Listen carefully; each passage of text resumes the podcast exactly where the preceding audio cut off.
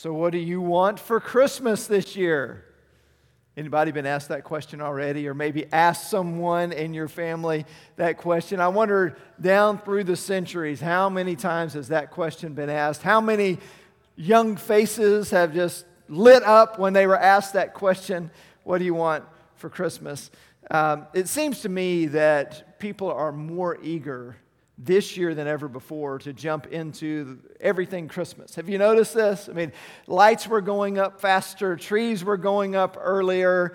Uh, it seems that there's just more energy this year around the whole Christmas thing in light of what the last couple of uh, years have been like. And uh, I, I'm pretty sure that Black Friday sales started in September this year. You know, I mean, it's been nuts how everything has been gearing up. And so there's a lot of energy and, and a lot of enthusiasm around Christmas and things being more quote unquote normal this year, whatever normal is.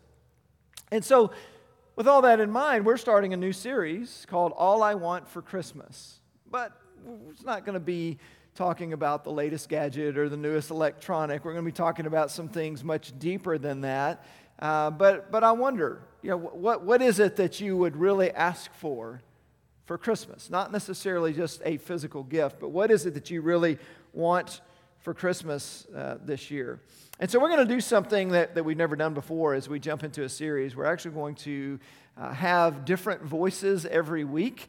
And so next week, I'm looking forward to uh, coming up on stage with our elders and letting them share from some of their insights about what is most meaningful about Christmas to them. The following week, Stephen's going to share with us, then Taylor will, and then I'll be back again for the candlelight services and that kind of thing. But I'm kind of excited about that. So, as we're talking about different aspects of Christmas and what is most meaningful to us, you get to hear from several different people about what they want for Christmas or what they value most in Christmas. And so, before I tell you what I want for Christmas, let me just share with you a little bit of background and catch you up to speed. A lot of you know this uh, already, but the last two and a half years have been a little bit crazy for us. In June of 2019, our youngest daughter uh, was diagnosed with a rare form of cancer. And so, uh, in addition to the significant pain that she was experiencing, she started taking a lot of really strong medicine that did all kinds of crazy things to her body and uh, you know made her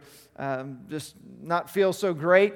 Uh, on top of that, uh, all of that happened the summer before her senior year of high school. So you've got senior year adding into that, and then uh, COVID hit in early 2020, and so in addition to concerns about our own immediate family, now there are concerns about the church family and what is ministry going to look like in an environment that none of us were prepared for and hadn't experienced before. And so now we have to figure out how do we do ministry online and, you know, how do we keep people safe and what are mask policies going to be and when is it okay for people to come back together? All this stuff. There's just a lot of, of difficult decisions. And by the way, we have an amazing staff that helped navigate through that. We have an incredible team of volunteers who stepped up during that season and really just carried us through and are do, still doing just a, a, bang up job on everything. And I'm so grateful for that. Uh, but all of that happened.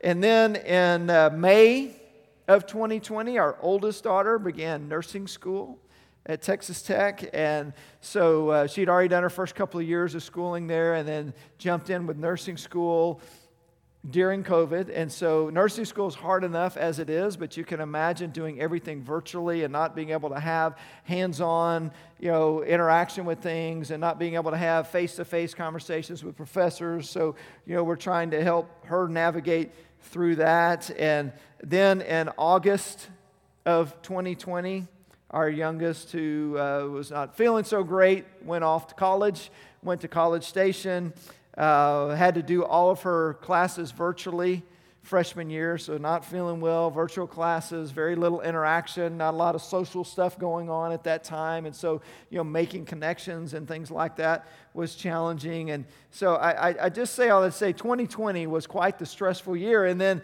it kind of carried over in 2021 because uh, as Autumn started her spring semester, again, she still wasn't feeling great. And so wrapping up the second semester of college was challenging. We made a few uh, unplanned visits just to kind of get her over the hump when she wasn't feeling well physically or uh, just, just the stuff that she was dealing with. And so um, that, that was a bit stressful. And then we were reminded that thankfully, not all stress is bad, right? There are good stresses in life as well. And so we got to experience one of those when in March of this year, my future son in law proposed to our oldest daughter, Brooke. And so now add a good stress to the already full plate, and that is we had a wedding to help plan, and now are about two and a half weeks away from as it's coming together. But uh, it's, I, I, just share all that with you to say it's been a crazy two and a half years, and, and you have similar stories of what it's been like. And so maybe it's not a surprise for me to say all I want for Christmas is peace. Just a little peace. We need that. We desperately need that. Our family desires that and, and, and needs that. And, and I'll tell you this we've experienced that in remarkable ways over the last two and a half years. As crazy as, th- as things have been, and this isn't just preacher talk, y'all, this is the truth. There has been an unbelievable underlying peace through all of the, the, the, stress and challenge and difficulty. And I know many of you know exactly what I'm talking about because even through difficult seasons in your life, you've experienced the peace of God. And I think that's where we need to start today, is, is, is start with this idea of peace. And I'm throwing it out of whack, by the way, if you're following the Advent uh, topics of, of the next several weeks. We're going to begin with peace just in light of the last couple of years that we've had and talk about what that looks like uh, from Scripture. And, you know, w- with a few exceptions, I don't know all the details of what's going on in your life. But I suspect that there are some areas that that you could use a little peace in. Am I right? We all need peace. It's interesting to see the impact that the last couple of years has had on so many different people. I found some interesting statistics. Now, from January to June of 2019, so this is pre COVID, 11% of adults reported symptoms of anxiety uh, disorder and or major depressive disorders 11% in 2021, January of 2021, that number was 41.1%. If you look at those under the, the age of 50, it's even higher. Those ages 18 to 24, classified usually as young adults, 56.2% reported uh, some type of, of symptom of anxiety disorder, major depressive order, and it was 48.9% for those 25 to 49. So half of adults under the age of 50 are reporting symptoms of major anxiety or depressive disorder. Uh, those who lost jobs during the pandemic uh, reported symptoms of mental health at a rate of 53% compared to 32% with those who had no job or income loss. And by the way, the lower the household income, the greater the impact of the stress on particular families. Uh, and one of the things, too, that was interesting is that women reported higher rates of anxiety and depression than men, uh, and communities of color were hit harder and often have less access to mental health care than others. And so uh, you could see where this is just creating a, a really difficult situation. Uh, those who are classified as essential workers reported that they started or increased substance abuse at a rate of 25%. To compare that to 11% of non essential workers. Suicidal thoughts for those uh, who are essential workers, 22% reported that they struggle with suicidal thoughts compared to 8% of non-essential workers. So I, I, just I share some of those things just to say I, I don't have to convince you that the last couple of years has been challenging and that we need to experience God's peace. And so let's open our Bibles today to Luke chapter 2. We're going to go just right to one of the most traditional passages that, that we uh, like to, to read at Christmas time. And uh, uh, the, the, background of this is that the shepherds were out in the fields at night watching their flocks, and then an angel appeared to them and scared the pants off of them. That's my translation a little bit. I think it says they were terrified, but that's basically what happened. It scared them flat to death.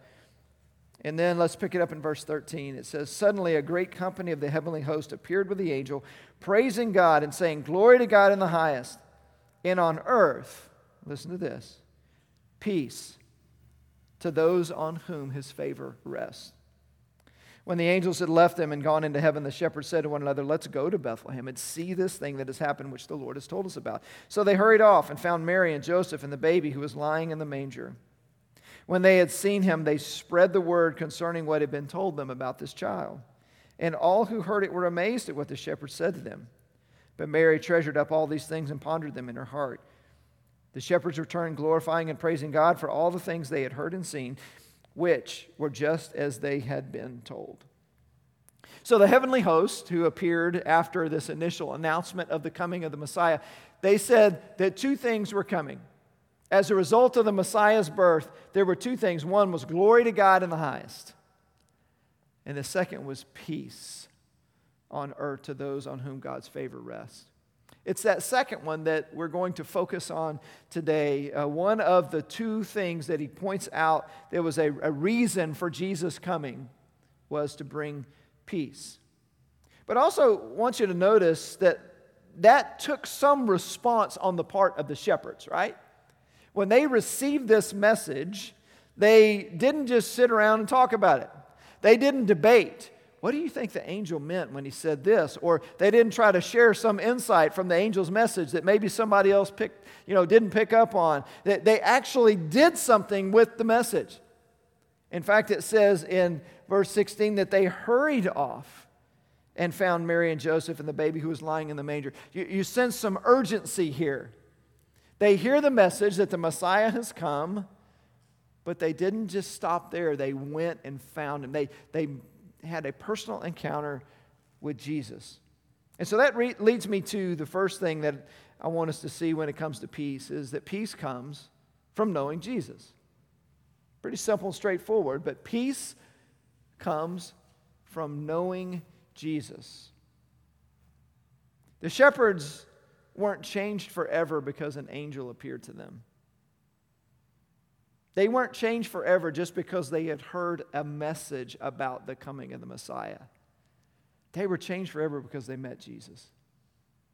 Now, there's nothing specifically in this passage that says, you know, they trusted in him as the Messiah, as their Savior, but their reaction would indicate to us that that's exactly what took place. The fact that they ran off, you know, eager to tell other people and praising God for what they had experienced would indicate that this was more than just a casual, hey, we observed something cool today. This seemed to be a life changing, you know, they're, they're believing in this Messiah that they have found.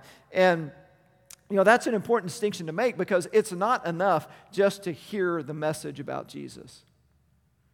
Frankly, some of us maybe have heard the message. Maybe some have heard the message your entire life. And you know it backwards and forwards. And, you know, maybe you've grown up in a home where you were taught uh, about Christ.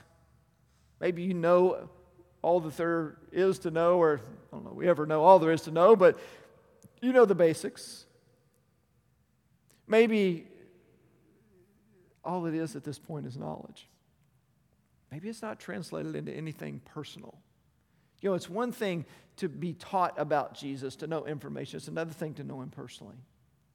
You know, my mind went all the way back. I don't even want to think about how many years ago now. When I was in college, probably right around, well, I started to say 30. That's being way too generous. It was more than that. More than 30 years ago when I was uh, taking a class, uh, probably somewhere in that range, um, taking Spanish in college. And I don't remember a whole lot of what I learned. Just I, I do remember a little bit. And uh, but but one thing that I do remember was the emphasis that our teacher made on the difference between two Spanish verbs that, that can be translated as to know. You know, that's one of the things about makes the English language sometimes hard is that we will translate a certain word with one English word, and it may be three, four, five, even scripturally, you know, like love's a great example of that. You've probably heard that before. There are like four different Greek words that are translated as love, and so it's like, which one does this actually mean? And one of the things that I do remember about my Spanish class is there was a difference between the words saber and conocer. One meaning to, to know information, saber, to know facts, such as I know that 2 plus 2 equals 4. But conocer meaning I, I, I have a, a relational knowledge. If I said, I know Jackie, that, that would be that verb, not, not just factual information, but it's a relational knowledge. That's exactly what, what we see in, in Scripture. When I'm talking about knowing Jesus, I'm not talking about just knowing stuff. I'm talking about the, the, the relationship there. These shepherds went and did something with it. They went and met Jesus, they had an interaction with Jesus. And so, just right out of the bat, most obvious question for us today do you have that type of relational knowledge of Jesus? Has there been a time in your life where you've come to trust Him, where you've said, I'm going to put my trust in you as my Messiah, not just the Messiah, but as my Savior, my Messiah who came to save me from my sins? That's exactly why Jesus came. And so, do you know Him that way? Do you have a relationship? And, and if not, what's holding you back? Why not? Why not put your trust in Christ? Uh, he's done everything for us. And so we just simply need to respond. I remember the peace that that brought into my life when I first came to know Jesus as a high school student. And um, you know, I, I, a little bit of, of, my background and what Christmas was like for me as a child. We had a tradition in our neighborhood. There were some friends of ours that would host a Christmas Eve party every year. And so everybody would gather at this one house, and the kids would kind of hang out together, and the adults would hang out together. And I remember I liked it because they had a pool table upstairs. And so we'd go upstairs, and the kids would play pool. And actually, it was one of my friends. I was over at their house from time to time. It wasn't like the only time of year, but there was just always something special, you know, about people being together and folks that you don't normally see. And I always enjoyed that. And that was a really special memory of Christmas Eve. And then after we went to that party at the Brown's house, then we would always go to a candlelight service at church. And that was just part of the tradition. But can I just tell you that as excited as I was about the Christmas party, I was not equally excited about going to a church service on Christmas Eve. It just wasn't. I mean, there were some elements of it that I thought were kind of cool, and you know, you get to sing Christmas carols, and that was always fun. But you know, I, I just didn't really particularly want to be there. I got excited when we got to light the candles. You remember back in the day, you actually got to light real candles. You know, we would light the candles and hold them up, and I thought, oh, this is really cool. And I would get excited about it because it was really cool, but I was also excited because that was the last thing you did, and that meant we're almost out of there. And so that was maybe more exciting than anything at the candlelight service. But I'm just telling you that my mindset wasn't so much that Christmas is all about knowing Jesus until I came to know him, and then something changed. Now, I'm not going to lie to you and tell you that once I came to know Jesus, that I didn't care anymore about, you know, opening presents on Christmas morning and some of the other things that go along. You know, th- those things were still important to me, but I do remember that there was a priority shift.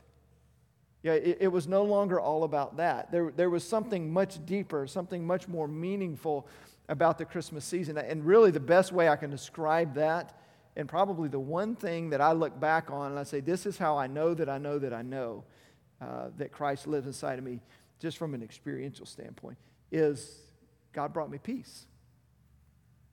That's what He does. He brings peace into our lives, He fills those voids in us. But that peace comes from knowing Him, personally knowing Him, not just knowing information, but personally knowing Him. But then the second thing that, that I want you to see is, you know, it comes from, from knowing Christ, but also peace is connected to God's presence in our lives. Peace is connected to God's presence. We come to know Jesus one time in, in, in faith, we trust Him.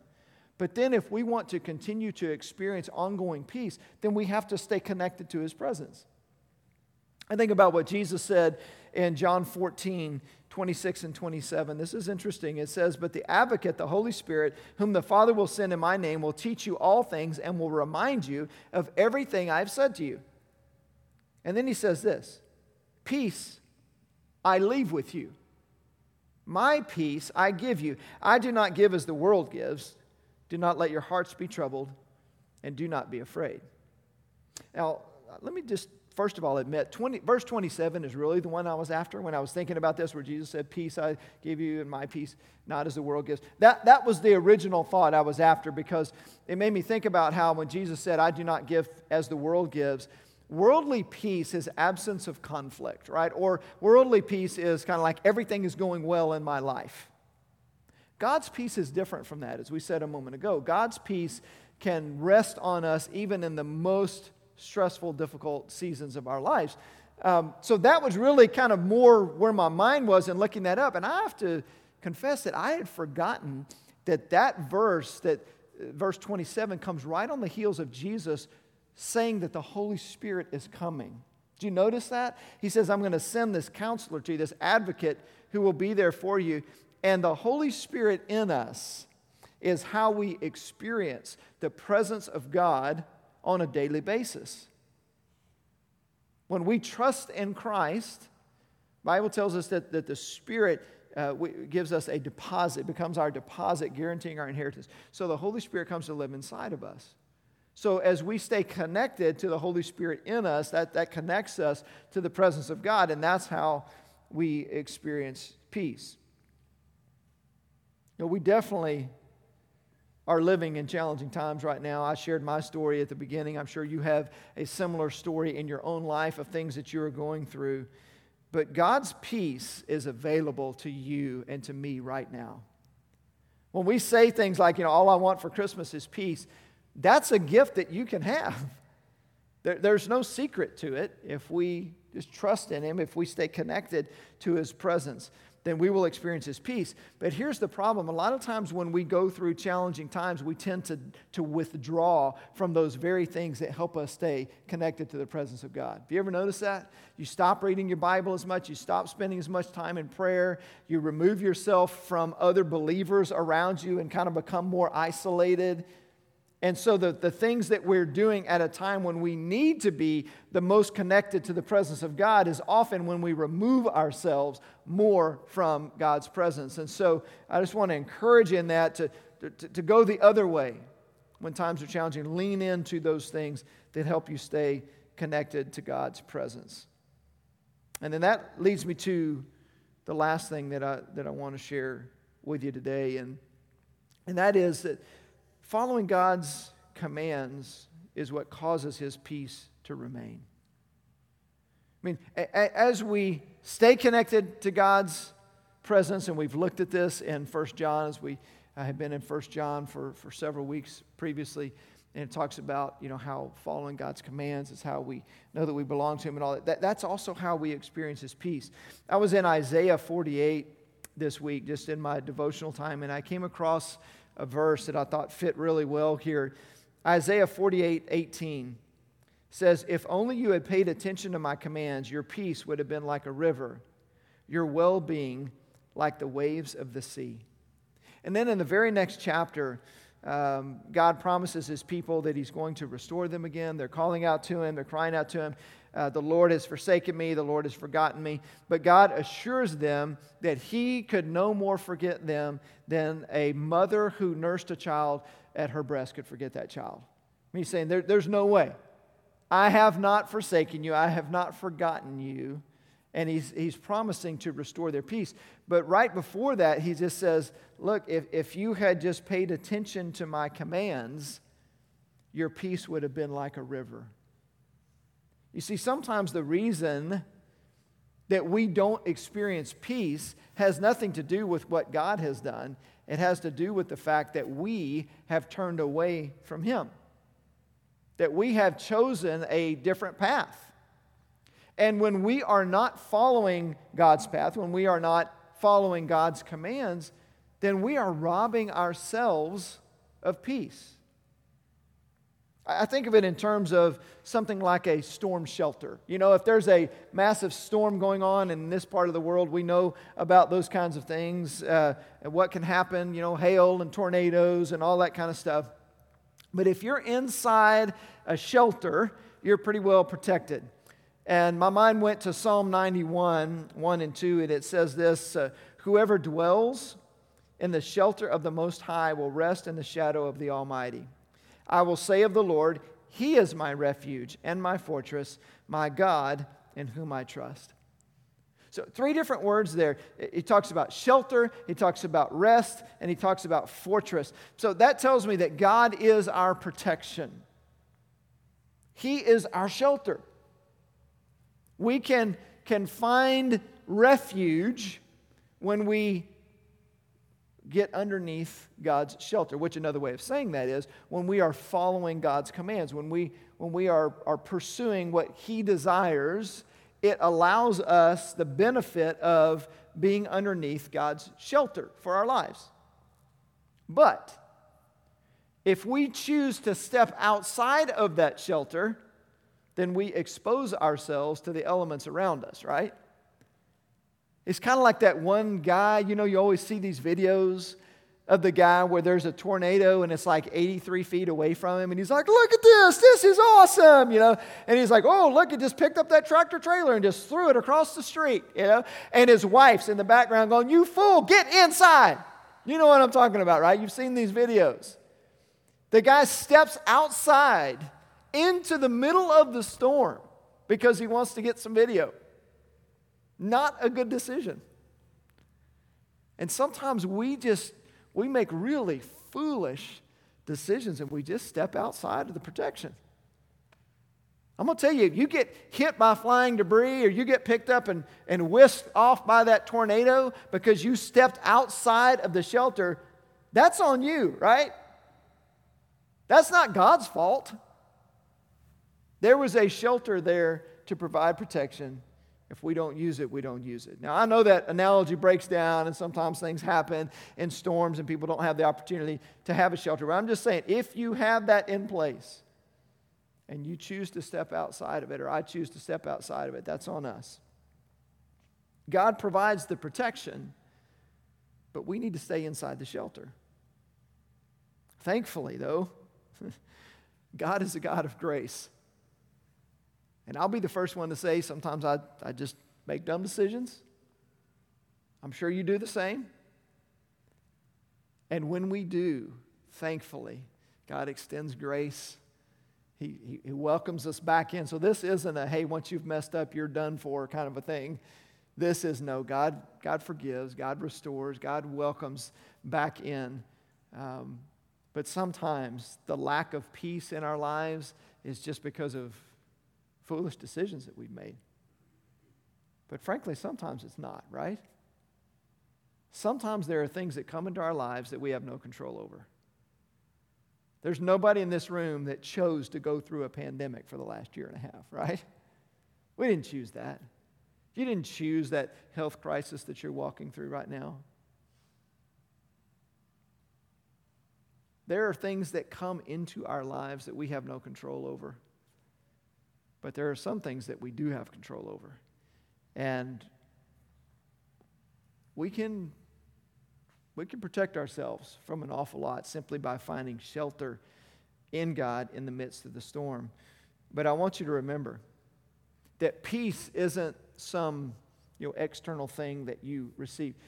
Peace is found in a person. Peace is found in a relationship with Jesus. That's where peace comes from. And so it's our connection to God that allows us to experience peace. So, as we begin what most people, I guess, consider to be the beginning of the Christmas season now, although we got an awfully early start this year, I guess now is when we officially kick it off. I just want to encourage you to pour into that relationship with God. I want to encourage you to pursue Him with all of your heart because He will give you peace. Times are probably going to get a little crazy over the next few weeks. I know they are in our household. This is going to be the craziest December we've ever had in a good way. Um, but God wants to bring peace. You can look for substitutes in other areas. And there are things that'll temporarily dull the pain. You know, drugs, alcohol, relationships, money, whatever, you name it. You've tried it maybe. And you know that temporarily maybe it'll dull the pain, but it, but it doesn't last. It's not a solution. The only real solution, the only real lasting peace that we can find is through Christ. So I just want to encourage you to, to dive in headfirst into that relationship. Why not look for peace in the one whose title is the Prince of Peace? Let's pray. Lord, today I thank you for the peace that you bring. I thank you for the shelter that you are for those that take refuge in you. And I pray that we do that today. Thank you, Lord, for your faithfulness. In Jesus' name, amen.